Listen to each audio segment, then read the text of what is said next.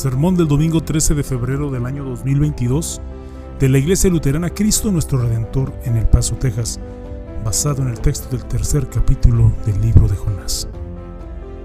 Las misericordias de Dios son nuevas cada día. ¿Sabían esto, verdad? Pero conocen bien hasta dónde llegan sus misericordias de manera personal hacia cada uno de nosotros. Quiero mostrarles esto por medio del texto inspirado por Dios en el tercer capítulo del libro de Jonás. Le ruego a Dios que sus corazones sean movidos por su misericordia. ¿Qué es lo que se nos viene a la mente cuando oímos hablar de Jonás?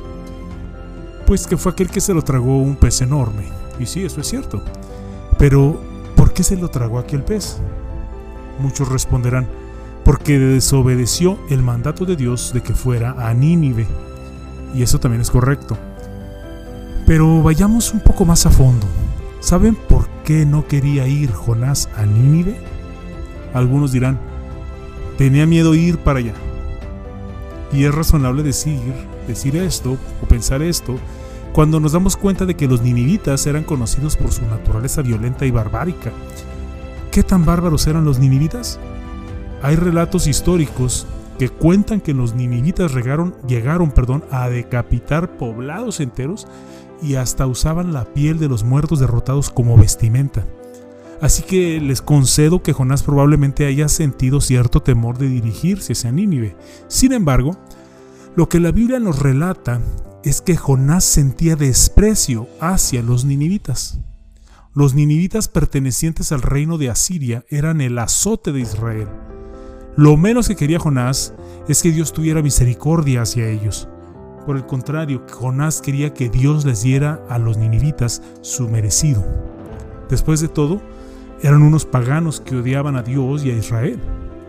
Esta era la razón principal por la cual desobedeció al Señor y se dirigió en dirección opuesta a Nínive.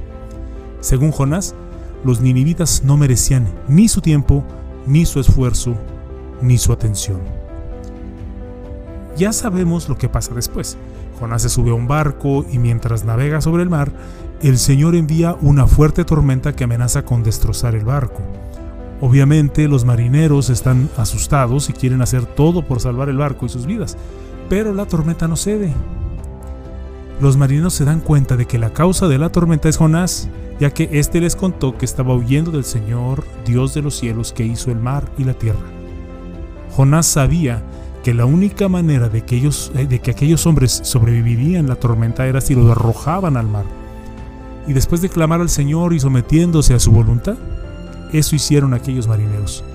Y la tormenta se calmó. El último versículo del primer capítulo del libro de Jonás dice, pero el Señor tenía preparado un gran pez para que se tragara a Jonás, y Jonás estuvo en el vientre del pez por tres días y tres noches. Jonás ora dentro del vientre del pez, reconoce que el Señor lo ha salvado de morir ahogado, y después de tres días de oscuridad dentro del pez, el último versículo de Jonás 2 nos dice, el Señor ordenó al pez que vomitara a Jonás en tierra. Y ahí queda el profeta humillado, vomitado a la orilla del mar, apestando al vómito del pez, pero apestando más a su rebeldía. Veamos ahora lo que dice Jonás 3.1 al 2. Dice, la palabra del Señor vino a Jonás por segunda vez y le dijo, levántate y ve a la gran ciudad de Nínive y proclama allí el mensaje que yo te daré. Fijémonos bien en las palabras por segunda vez. Les pregunto, si fueras el general de un ejército o el entrenador de algún equipo deportivo, ¿utilizarías al soldado o jugador que desafiantemente te desobedeció y abandonó su misión o el partido? ¿Lo, ¿Lo utilizarías por segunda vez? Lo dudo mucho. Amados hermanos, he aquí la inmesurable misericordia del Señor en lugar de haberse convertido en bocado de un pez como lo merecía, la palabra del Señor vino a Jonás por segunda vez y le dijo levántate y ve a la gran ciudad de Nínive. Dios no solo se conformó con rescatar a Jonás, sino que Dios estaba fijo en utilizar a Jonás para mostrar su misericordia. Aquí es donde esta misericordia de Dios se torna personal. Se torna personal porque el Señor te ha llamado a ti para servirle y compartir su mensaje como lo hizo con Jonás. ¿Cuántos hemos desafiantemente desobedecido el llamado del Señor y abandonado al Señor de alguna u otra manera? Siendo más específico, manteniéndonos en el contexto de Jonás, ¿cuántos hemos desobedecido flagrantemente al Señor y abandonado su llamado, su mandato, su orden de compartir su mensaje con los demás? Sí saben que los ha llamado, mandado y ordenado, ¿verdad? Vayan y hagan discípulos en todas las naciones. Es lo que nos dice Jesús a cada uno en Mateo 28, 19.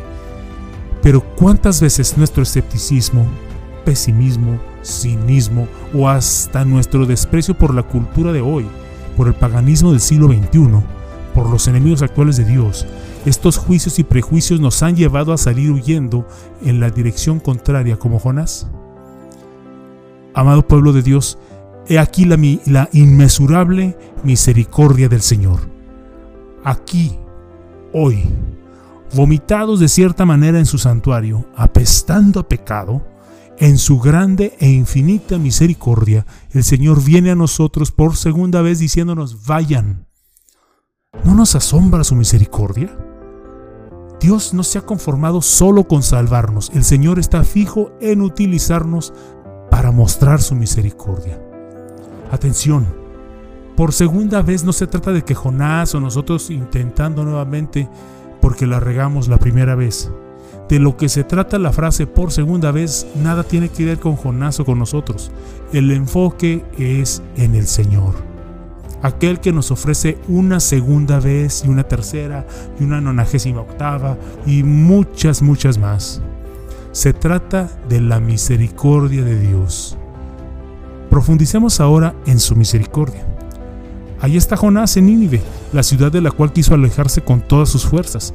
Ahí está predicándole a un pueblo perdido e inmerso en la maldad, proclamando, dentro de 40 días, Nínive será destruida. Es un mensaje fuerte del juicio de Dios. Nínive será destruida. Pero también es un bello mensaje de la gracia de Dios. Dentro de 40 días Ninguno de nosotros merece siquiera 40 segundos y el Señor les da 40 días, 40 días para volverse a Él, 40 días para arrepentirse, 40 días para implorar su misericordia. ¿Y qué pasó? Todos los habitantes de Nínive creyeron en Dios. Y en esta frase tan sencilla se encierra uno de los más grandes milagros de la Biblia. Este es un asombroso milagro de la palabra de Dios todopoderosa y rebosante de gracia que vale la pena resaltar. Todos los habitantes de Nínive creyeron a Dios. Es un verdadero y genuino milagro de fe. Esa fue una conversión increíble e inesperada. La palabra creyeron en Jonás 3.5 es exactamente la misma palabra utilizada en Génesis 15.6, donde dice, y Abraham le creyó al Señor y eso le fue contado por justicia. Incluso Jesús mencionó la genuinidad de la fe de los ninivitas al compararla con la incredulidad de los fariseos en Mateo 12:41. Jesús dijo, en el juicio los habitantes de Nínive se levantarán contra esta generación y la condenarán, porque ellos se arrepintieron por la predicación de Jonás, y aquí hay alguien que es más grande que Jonás. Este es el poder que tiene la palabra de Dios. Cambia el corazón tanto de reyes como de plebeyos. Despierta un interés profundo, provoca verdadero arrepentimiento, evoca tristeza y lamentación sinceras por el pecado, crea una fe genuina. Eso esto es lo que, lo que sucede cuando la palabra de Dios es tomada como palabra de Dios.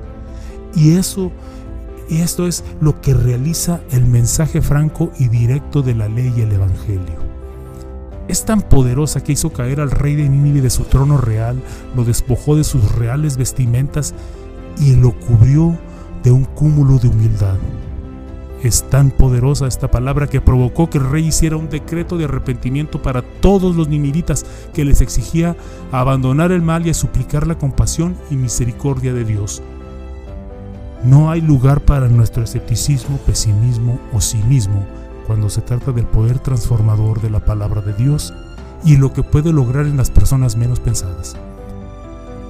Miren lo que hizo con los nimiguitas salvajes. Vean lo que sucede cuando la palabra es predicada y proclamada. Más grande aún, veamos lo que hizo Dios. Al ver Dios lo que hicieron, es decir, que se habían convertido de su mal camino, cambió de parecer y no llevó a cabo la destrucción que les había anunciado. Ya sabemos ahora por qué Dios llamó a Jonás por la primera vez, por qué rescató a Jonás y por qué llamó a Jonás por segunda vez. Amados hermanos en Cristo, he aquí la inmesurable misericordia del Señor. He aquí la misericordia inmerecida para los pecadores. He aquí la misericordia hacia los ciegos, los indiferentes, los paganos, los enemigos, los que no tienen esperanza, los que creemos inalcanzables de su gracia. Y si creen que estoy hablando de otras personas que, que no seamos nosotros mismos, no entenderán lo maravilloso de la misericordia del Señor.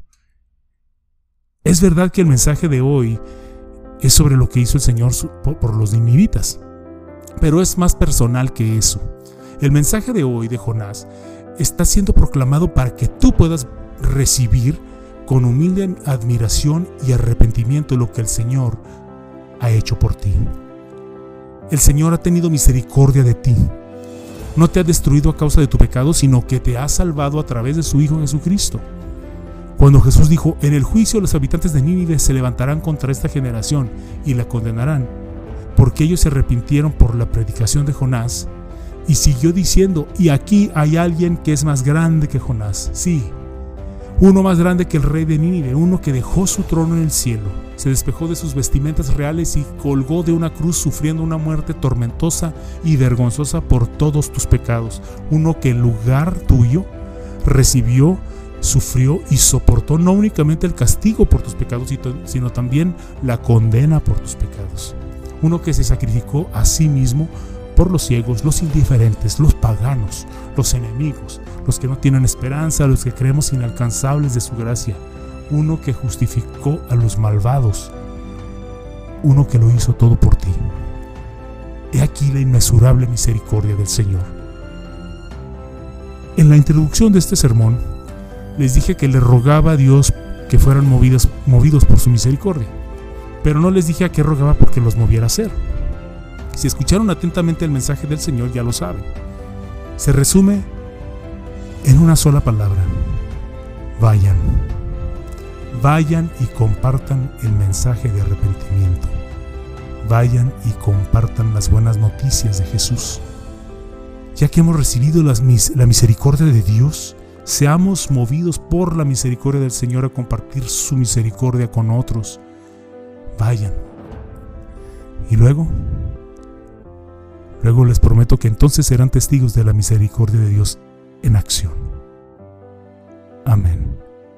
Y que la paz de Dios que sobrepasa todo entendimiento, guarde sus corazones y sus pensamientos en Cristo Jesús. Amén.